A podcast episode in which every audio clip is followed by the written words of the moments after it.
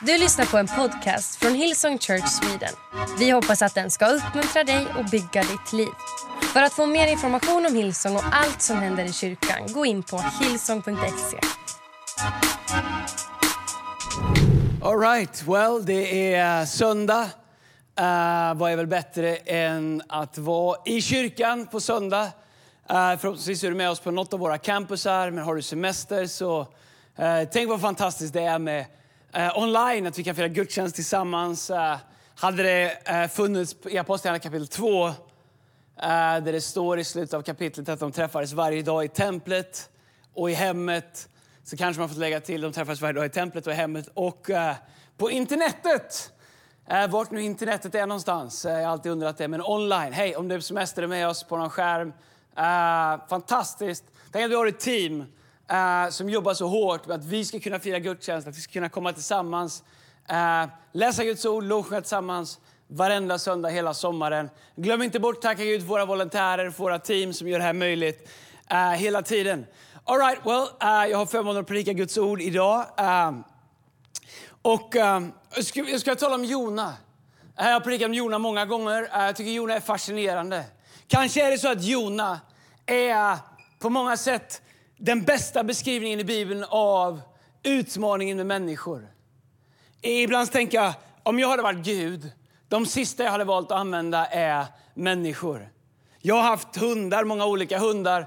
De flesta hundar jag har haft har det gått att träna till att göra som jag vill eh, visa dem var gränser går, hundar är lojala. Eh, de är lättköpta också i och för sig, de kommer till den som matar dem. Men vet, vi människor, vi är krångliga. Kanske är det för att vi är eh, den största kronan, vi är kronan på skapelsen som Gud har gjort. Eh, men Gud i sin nåd eh, och Gud för att vi skapade till hans avbild.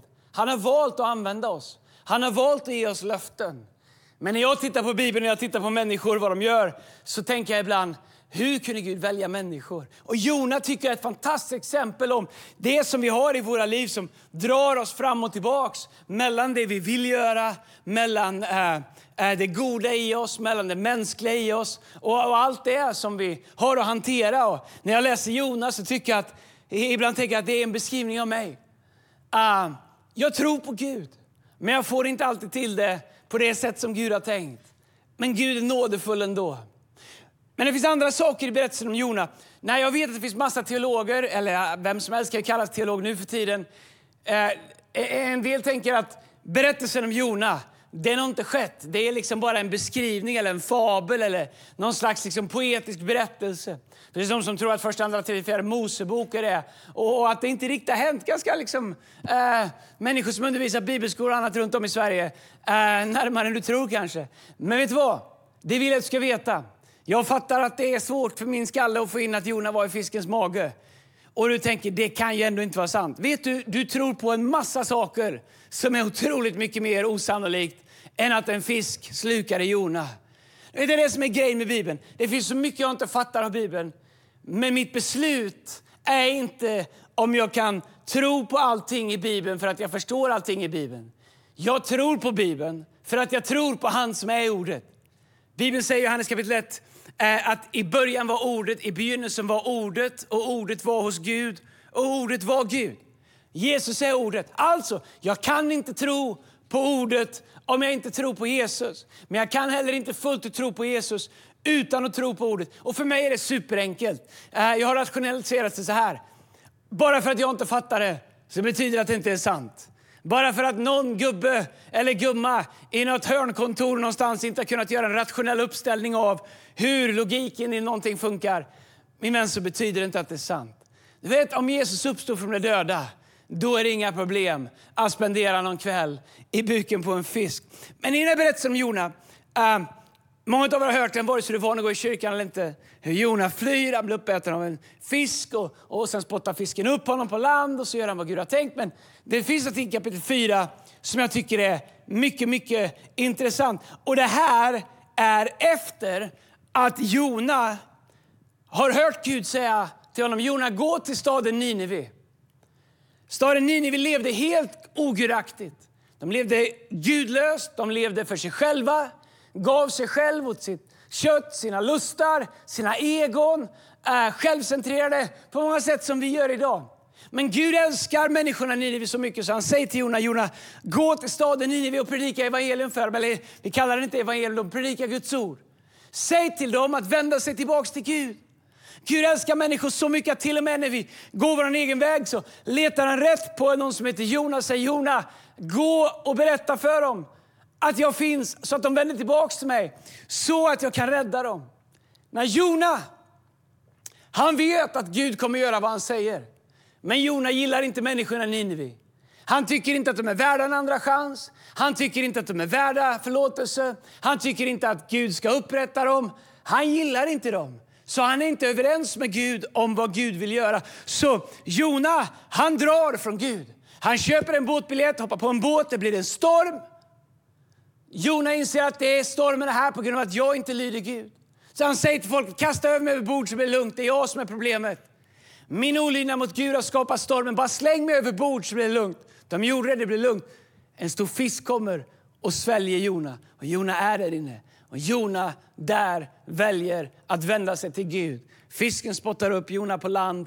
Jona går till Nineve, han predikar och människor omvänder sig. Man kan tänka, det blev ju jättebra. Problemet i kapitel 4 som vi ska in i, det är att Jona han blir toklack. Han blir helt bedrövad på Gud för att Gud visar människorna godhet. För att Gud gör en sak.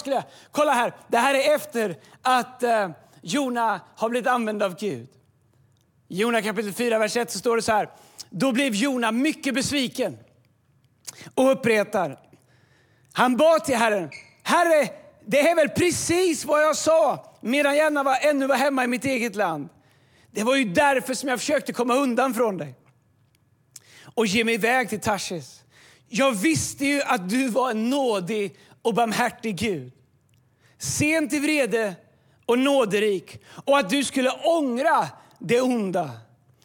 Så ta nu mitt liv, Herre.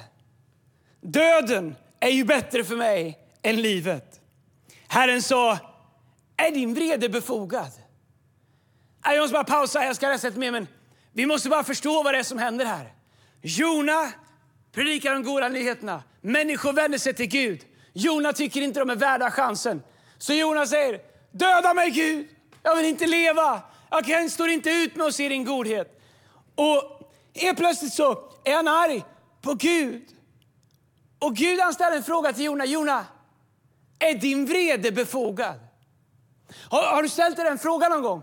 När du ser saker som du är arg på, när du ser människor som, du, som inte gör vad de borde. När människor kanske behandlar dig fel och du går till Gud. Gud, vad är problemet? Har du varit arg på Gud någon gång? Jag är ofta arg på Gud. Han har stort tålamod med mig. Men det är som att Gud han liksom ler åt Jona, som är helt drama överdramatiskt. Och han säger Jona, är din vrede verkligen befogad? I vers 5 så står det så här. Jona gick ut ur staden och slog sig ner öster om den. Där gjorde han en hydda åt sig och satt i dess skugga och väntade på att få se vad som skulle hända med staden. Herren lät en resinbuske växa upp över Jona. Alltså vad god han är Gud ändå. För att ge hans huvud skugga och befria honom från hans missmod. Jona blev mycket glad över busken. Alltså för mig när jag läser det här, det är som Linus på linjen. Eller du vet Linus på linjen, kommer ihåg Linus på linjen?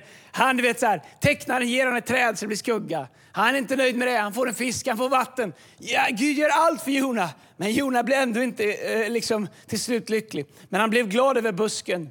Men i gryningen nästa morgon lät Gud en mask angripa busken så att den vissnade. När solen gick upp eh, lät Gud en brännande östanvind blåsa. Solen brände Jonas huvud. Han blev utmattad och önskade sig döden. Drama. Döden är bättre för mig än livet, sa han. Då sa Gud till Jona, är din vrede för resinbuskens skull befogad? Jag tycker det är så intressant. Ja, det är den. Jag är så arg att jag kan dö, svarade Jona. Jag vet ibland så var det kommentarer på sociala medier och andra saker. Då. Lite e-mail och grejer så här då. Jag tänker, vad är du så arg för? Vad är det som Jona? Vad, vad, vad är, hur blev du så här arg? Då sa Herren, gör du dig bekymmer för en buske som du inte har behövt arbeta för eller fått att växa? Den kom till på en natt och förgicks på en natt. Skulle jag då inte få bekymra mig för Nineve, den stora staden, där det finns över 120 000 invånare, det är typ som Jönköping. som inte kan skilja mellan höger och vänster och dessutom så många djur. Så, så Gud han säger, Jona, du är arg för att en rusinbuske dör. Men du är arg på mig för att jag inte låter en stad med 120 000 människor gå under. Alltså ibland måste vi stanna upp och fundera över, vänta, vad håller jag på med? Vad är det jag stör mig på? Vad är det jag är så irriterad på? Vad är den här stenen i skon som jag går runt med? Men Var kommer det här ifrån? Är det osäkerhet? Är det missundsamhet? Är det liksom äh, dålig själv... Vad är det? Är att jag inte gillar... Tänk om det är så här, här är min titel. När Gud välsignar det du inte godkänner. Kan det finnas någonting värre för oss kristna än när Gud välsignar något som du inte godkänner? När Gud lägger sin hand över någonting som vi inte tycker om. Nej men det är jättesvårt. Jag följer dem också på internet. Och jag tänker, vad är det för puckon egentligen? Och så ser jag att Gud välsignar dem. Och jag går till Gud, precis som Jona gjorde. Gud, vad är det för fel? Vi försöker göra allting rätt. Men vi har ännu ingen byggnad i city. Kanske, kanske inte. De här, alltså det är ju inget liv. Det var ens den här kyrkan. Hur kan de ha fått en ny byggnad? Gud säger, du oroar över resinbuske. Men du struntar i 120 000 om de går under. Vad gör vi när Gud välsignar det vi inte godkänner? När Gud välsignar det vi inte ens gillar? Jonas säger, jag visste ju att du var en nådig och barmhärtig Gud, sent i vrede och nåderik och att du skulle ångra det onda. Så han vidare säger, så ta mitt liv nu Herre. Döden är ju bättre än mig, för mig än livet. Alltså vilken drama queen. Vad är det med han? Köp en Snickers till honom. Du vet, han är så gnällig. Det här är efter att Gud har skonat honom i stormen.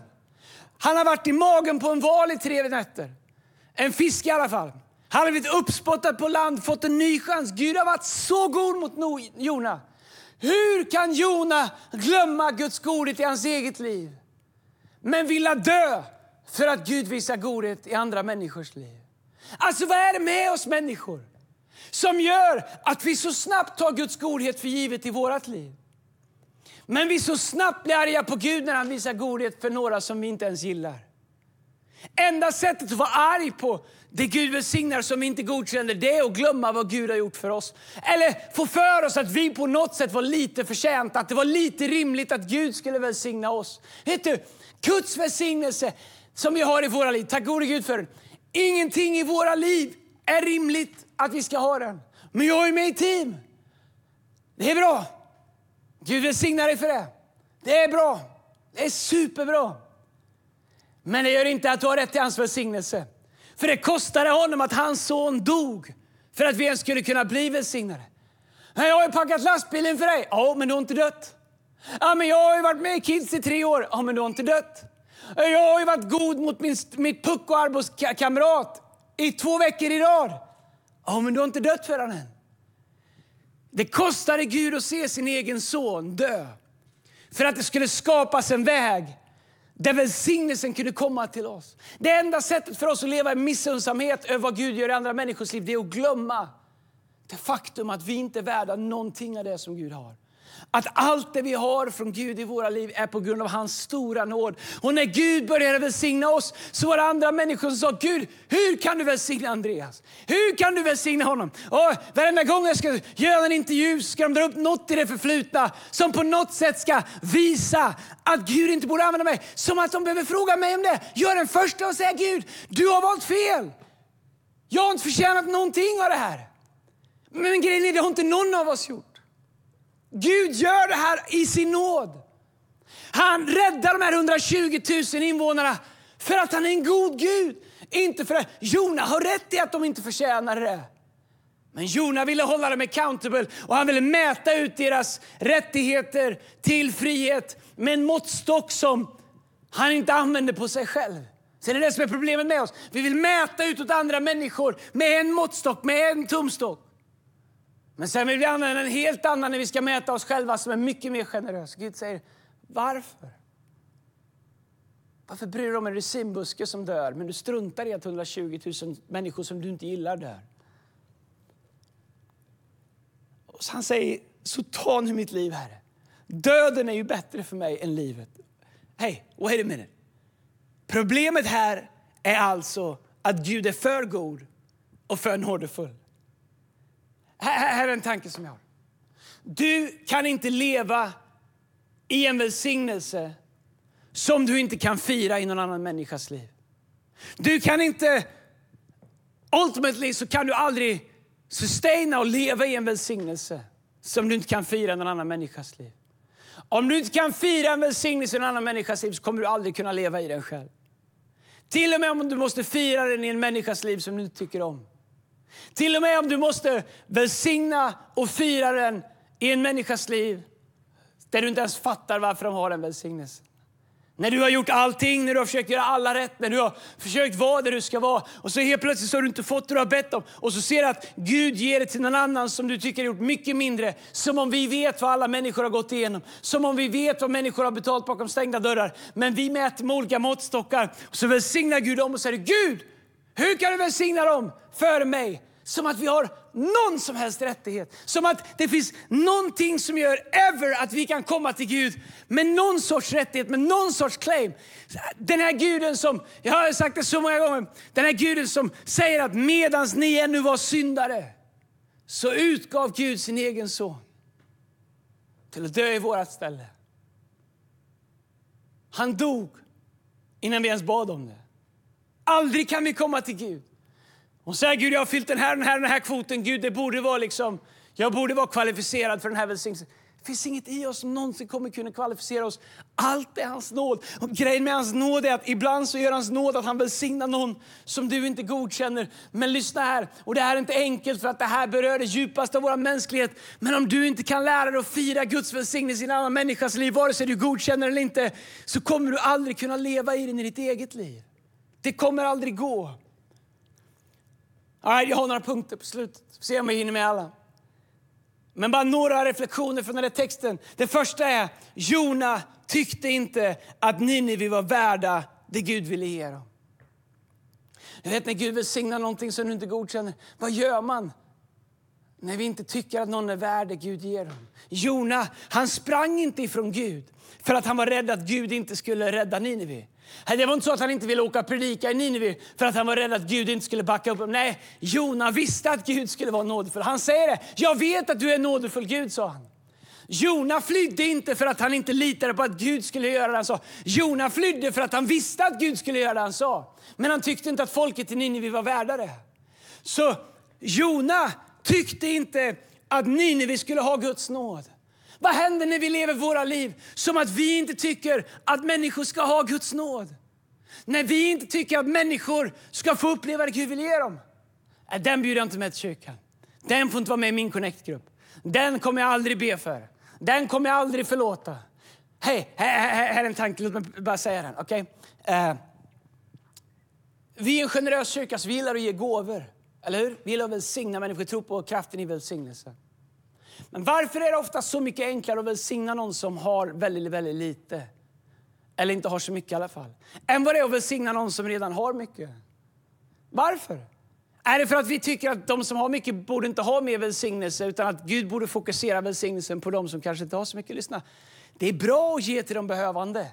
Men att välsigna någon har inte att göra med hur mycket lite vi har. Det har att göra med våran spirit av att vi avgör inte vem Gud vill välsigna. Vi är inte de som styr och guidar över. Vi gör vad Gud har kallat oss till. Vi vill så ofta vara med och bestämma vilka som är värda förlåtelse, vilka som är värda välsignelse, vilka som är värda barmhärtighet. Lyssna, det är Guds del. Han gör det.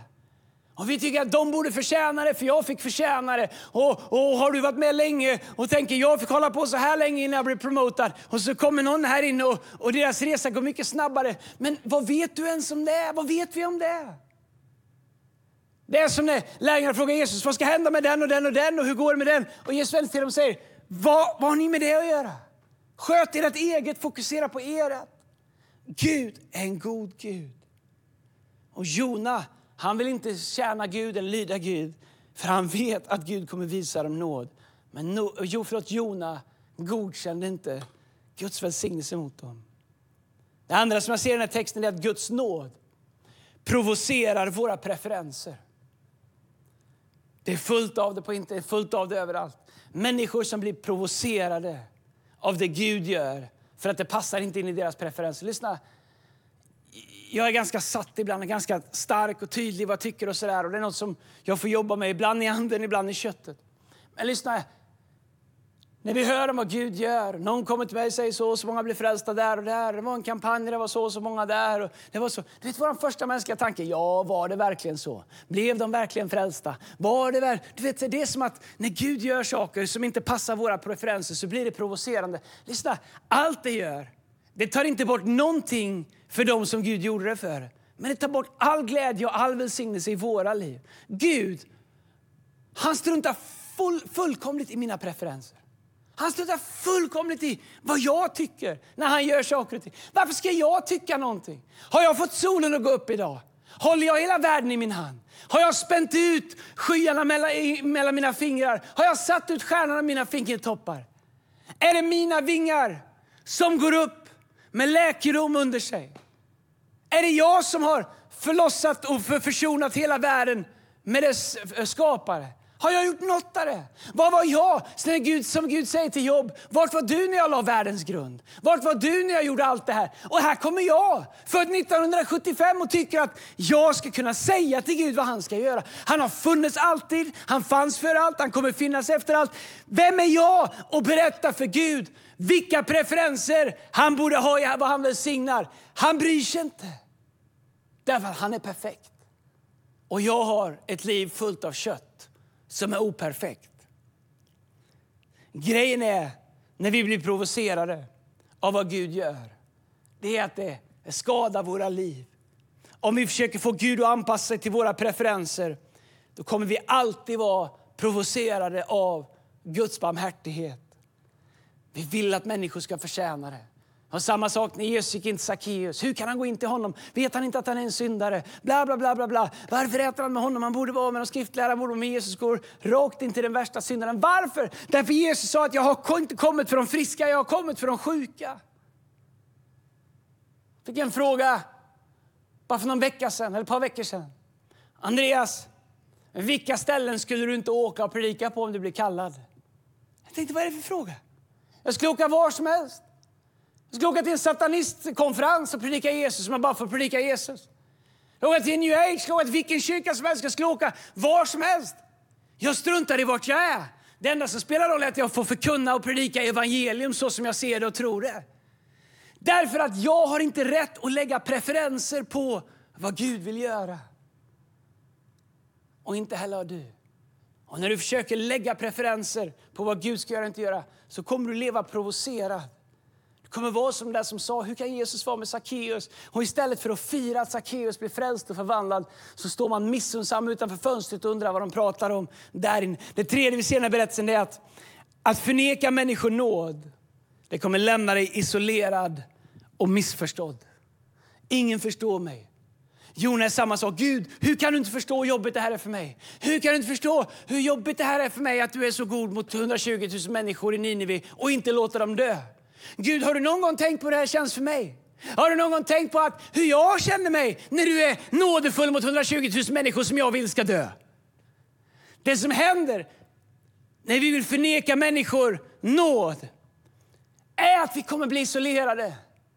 Har, har du någon gång liksom fightats för någonting och det känns som att du inte får någon med dig och helt plötsligt börjar människor gå vidare. Och du står själv kvar och håller den här flaggan och du är så arg. Och du fightar så och du tycker att det är så viktigt. Och du vill ha din vilja igenom och du vill ha dina preferenser. Till slut står du där själv. Hej, gå inte vidare allihopa, vi måste stanna och tjafsa mer.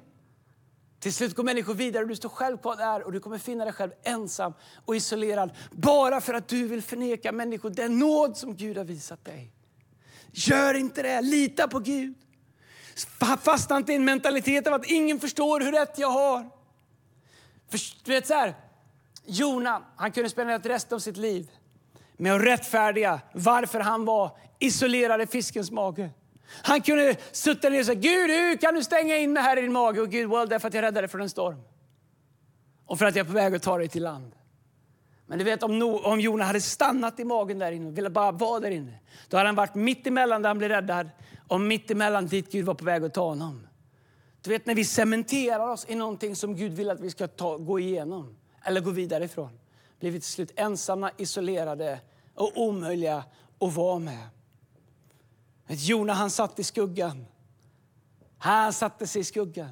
Han sa nu ska vi se hur det går för dem. Nu ska vi se hur det blir med de där Ninevi. Nu ska vi se hur det är, de där fähöga, fähundarna, skithögarna, förlåt uttrycket, Ninivina som han inte tyckte om. Nu ska vi se. Och så sitter han där och så får han se Gud visa dem nåd. Och då vill han dö igen. Och så är det varmt och så ger Gud dem ett träd och åh, nu är det bra igen. Sen dör trädet och allt kass igen. Lyssna, när du försöker cementera dig på en plats som Gud inte tänkte att du ska vara på så kommer du aldrig bli lycklig. omgivningen kommer gå vidare och ingen kommer orka med dig. Det fjärde och det sista som jag ser i den här texten det är att, att motarbeta Guds vilja kommer alltid lämna dig i en storm. Lyssna, Gud satte inte Jona i stormen som gjorde att han blev kastad över bord. Jona skapade stormen när han flydde från Gud. Jona motarbetade Guds kallelse, Jona motarbetade Guds uppdrag, Jona motarbetade Guds vilja. Stormen som Jona fann sig själv i, det var inte, det var inte, det var inte Gud som skapade den, det var Jonas som skapade den.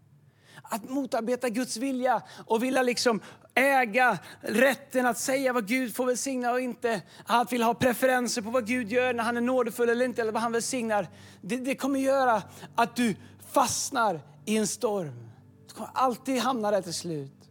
Jonas satte sig själv i stormen när han försökte fly undan Guds vilja. När han försökte fly undan vad Gud hade sagt. Men vad gör man? Man har hamnat där. Man har fastnat där. Fastnat där och känt, åh, jag är arg. Jag känner jag är en mag, jag är kanske inte en fiskmage, men jag skulle lika gärna kunna vara det. Det känns som jag har fastnat i ett vakuum. Vad gör man när man sitter fast? Man inte kommer vidare. Oförrätter eller tankar som är så hårda att ta sig igenom. Missundsamhet. Vad det än är. Eller när man är på flykt från det man vet att Gud egentligen har kallat dig till. Lyssna. Stormen tog Jona till Guds syften. Därför att Jona i stormen vände sig till Gud. Stormen som Jona hamnade i gjorde att Jona hamnade, vände sig till Gud. En storm kan antingen förstöra oss eller så kan det bli som en katapult som tar oss till det Gud har för oss. Det, det beror på två olika saker. Det beror på vart du vänder dig i stormen. Om du vänder dig ännu mer mot det som har tagit dig till stormen så kommer du bara cementera dig ännu mer i den. Men om du vänder dig mot Gud i stormen så kommer stormen ta dig dit där Gud vill att du ska vara. Det gör att det inte är över eller inte katastrof för att vi känner att vi hamnar där. Det finns ett engelskt uttryck som säger The storm is not designed to take you out. It's here to take you back. Stormen var det som tog Jona tillbaks till Guds syften. Stormen var det som tog Jona tillbaks på banan där han skulle vara. Jona förväntade sig att Gud skulle ge nåd till Nineve, därför flydde han. Men stormen gjorde att han kom tillbaks. Lyssna, dina förväntningar kommer definiera dina val. Dina val definierar vart du kommer befinna dig i livet. Om dina förväntningar är att Gud ska välsigna bara det du godkänner så kommer det ta dig till en plats. Det kommer definiera dig och, och dina val kommer definiera vart du hamnar någonstans, vart du är i livet. Det är alltid oftast våra val som tar oss dit. Och även när det inte var våra val så är det våra val som avgör om stormen ska hålla oss fast eller om stormen ska ta oss ännu längre in i det som Gud har tänkt för oss. Tack gode Gud att Guds nåd är bättre än vårt ibland dåliga omdöme. I Jona bara kapitlet innan, vers 3 och 5, så, kapitel 3, vers 5 så står det så här. Ninevis befolkning trodde Gud och utlyste en fasta. Alla från den största till minste klädde sig i säcktyg. Lyssna, när Noah kom, Jona kom och predikade, folket trodde på Folket vände sig till Gud. Lyssna, din lydnad kommer få människor att lyssna och lita på Gud. Att han kan göra för dem vad han gjorde för dig. Oavsett vart du befinner dig. Jag älskar när jag läser om Jona. Om vi går ännu ett kapitel tidigare. När han är fast i fiskens mage. När han inser vad håller jag på med? Hur har jag hamnat här? Vad, vad, vad, vad är ens det här? Så står det i Jona kapitel 2, vers 8 så här. När mitt liv tynade bort tänkte jag på Herren. Och min bön gick till dig i ditt heliga tempel. De som håller sig till meningslösa avgudar överger den nåd de har fått. Men med Herren vill jag offra, men med lovsång vill jag offra till dig och hålla mina löften. Räddningen kommer från Herren. Då gav Herren fisken en befallning och den spydde upp Johan, eh, Johan, Jona på land. Här är vad som händer. Jona är fast i fiskens mage. Och så, mitt när han är i mörker, i klägg eller vad det nu är, mage. När han är där på sitt lägsta av lägsta i livet så står det att då tänkte jag på Herren, säger han. Helt plötsligt säger han, men just det ja, Herren är med mig. Herren finns ju kvar. Noa, förlåt, Jona flydde ju för att han visste att Gud var god. Men han tyckte inte att Ninive förtjänade Guds godhet. Så Jona hade ju starkt tro på att Gud är god. Så här, han vände sig till, till Gud och står det att min bön gick till dig i ditt heliga tempel. Och så säger han, med min lovsång vill jag offra till dig och hålla mina löften. Räddningen kommer ifrån Herren. Då gav Herren befallning om att Noa, från Jonas, skulle upp på land. Vad gjorde han? He praised his way out of the storm. Ibland när vi sitter fast i saker och ting, när vi inte liksom riktigt vet vad nästa steg är. Kan jag gå höger? Nej. Kan jag gå vänster? Oklart. Kan jag gå fram? Nej. Kan jag gå... När du står och du vet vad ska jag göra, vad ska jag ta vägen? Hej, det finns någonting som funkar varje gång. Istället för att titta åt vänster, höger, bakåt, framåt, inåt, utåt. Titta uppåt. Det är det Jona gör. Då tänkte jag på Herren, sa Jona. Och så lyfte han upp sin blick, så lyfte han upp sin bön, så lyfte han upp sin lovsång. Så började han deklarera Guds godhet. Han började lovsjunga honom, han började prisa honom. Mitt i fiskens mage, vad fick magen på fisken att vilja börja kräkas så att Jona kom upp? Det var Jonas praise. Det var hans lovsång. Det var hans, när han vände sig till Gud. Immediately när han vände sig till Gud så började fisken ta honom tillbaks till sitt destiny, till Jonas purpose. Vart du än är idag, vem du än är idag, vart ditt liv är. Om du inte har en aning om vart nästa steg är, om du bär på saker som du inte vet vad du ska göra med. Jag har ett enkelt recept för det här idag. Lyft upp din blick. Gör som Jona när han säger, då tänkte jag på Herren. Ge det till Gud. Låt han göra, låt han lösa det. Han är en Gud som är nådefull, han är en Gud som håller löften, han är en Gud som välsignar oss. Även om andra inte ens skulle tycka att vi är värdiga välsignelsen. Om Gud bryr sig om 120 000 ogudaktiga i Ninive, hur mycket skulle han nog inte bry sig om dig min vän? Han lämnar dig aldrig, han överger dig aldrig. Och vart du än befinner dig i livet idag, kom och lyft din blick. Praise your way out of the storm. Lyft upp din röst. Säg du är en god Gud. Du har varit trofast förr, du kommer vara trofast igen. Och har du saker i ditt hjärta du behöver göra upp med om saker och preferenser du har haft mot andra saker som har provocerat dig eller hur du har godkänt eller inte godkänt andras välsignelse allt det där som vi människor får jobba med. Hej, bara släpp det, omvänd dig ifrån det och så lyft upp din blick till Gud istället. Varför ens fokusera på vad Gud gör i andra människors liv istället för att fästa din blick på honom så att han kan få göra i dig det han har för dig. Men min vän, jag undrar om du också är med oss på någon av våra campsar idag eller möjligtvis online som inte känner Gud som aldrig har upplevt den här nåden. Den här guden som sitter och tänker, det finns 120 000 människor där i en stad, ingen vill ha mig, ingen bryr sig om mig. Men jag älskar dem så mycket att jag måste hitta ett sätt att visa dem min godhet och min nåd. Vet, han är likadan med dig. Du kanske inte känner honom, du kanske aldrig har valt honom. Men Gud älskar dig lika mycket som han gjorde med dem. 120 000 människorna som bodde i staden Nineve. Här idag skulle jag vilja be en enkel bön. Om du är här idag, någon av våra campusar i hela Stockholm, eller i city, eller norra, eller Örebro, eller Jönköping, eller Göteborg, eller Malmö, eller vart du än befinner dig, så skulle jag vilja be en bön, eller online. Det du gör som Jona gjorde, vänd dig till Gud. Hur vänder man sig till Gud? Det är som att man bara tittar upp och öppnar sitt hjärta och säger Gud, jag är öppen. Gud, om du finns, kom in i mitt liv. Jag vill lära känna dig. Där jag är, är inget ställe jag vill vara på. Så Gud, om du har en annan plats för mig, om du har ett annat liv för mig, om du har kärlek, nåd, förlåtelse och frid, ta mig dit Gud. Och det sätt som han gör det, det är genom att ge oss Jesus, hans son. Jesus är vägen till Gud. Jesus är Guds gåva till oss. Jesus är Guds förlåtelse till oss, Guds försoning, Guds frid och Guds framtidshopp i våra liv. På alla våra campsar, även online. Om du aldrig någonsin har fattat det beslutet, då vill jag be för dig. Jag kommer alldeles strax räkna till tre och när jag säger tre, var du än befinner dig, medan alla blundar, ska vi göra så att vi blundar och böjer våra huvuden överallt på våra campusar och kanske online när ni sitter ihoptryckta i någon husvagn eller någon liten eh, ruff eller någonting nere i någon båt eller vart ni nu är. Ge varandra space, för det här ögonblicket är för dig min vän. Om du känner att det bultar lite i ditt hjärta så är det för att Gud, han har kommit för dig idag. Hans nåd har kommit till dig idag. Det här är ditt ögonblick, din dag. Medan alla blundar så kommer jag alldeles strax räkna till tre. Om du är här idag och du säger Andreas, det här vill jag uppleva. Jag vill lära känna Gud. Jag vill ta emot honom. Jag vill ta emot Jesus som en gåva ifrån Gud. Jag vill ha kärlek, förlåtelse, försoning, hopp, allt det här. När jag säger tre, medan alla blundar, då vill jag att du lyfter din hand. Bara så jag vet vem jag ber för. Jag vill också säga till dig, du som är som Jona, du vet att du är på flykt. Det är två saker jag vill säga till dig. Nummer ett, Guds plan för ditt liv finns fortfarande kvar. Han har inte ändrat på någonting. Det andra jag vill säga är att precis som Jona gjorde så kan du vända dig till Gud idag. Om du känner att ditt liv har driftat åt fel håll så kan du vända dig tillbaks till Gud idag och få en ny start med honom som Jona fick. Gud är så god och det är så enkelt. Låt mig be. Jag ska be, jag ska räkna till tre och sen ska jag be. Om du vill ta emot Jesus för första gången eller om du som Jona behöver vända dig på nytt tillbaks till Herren.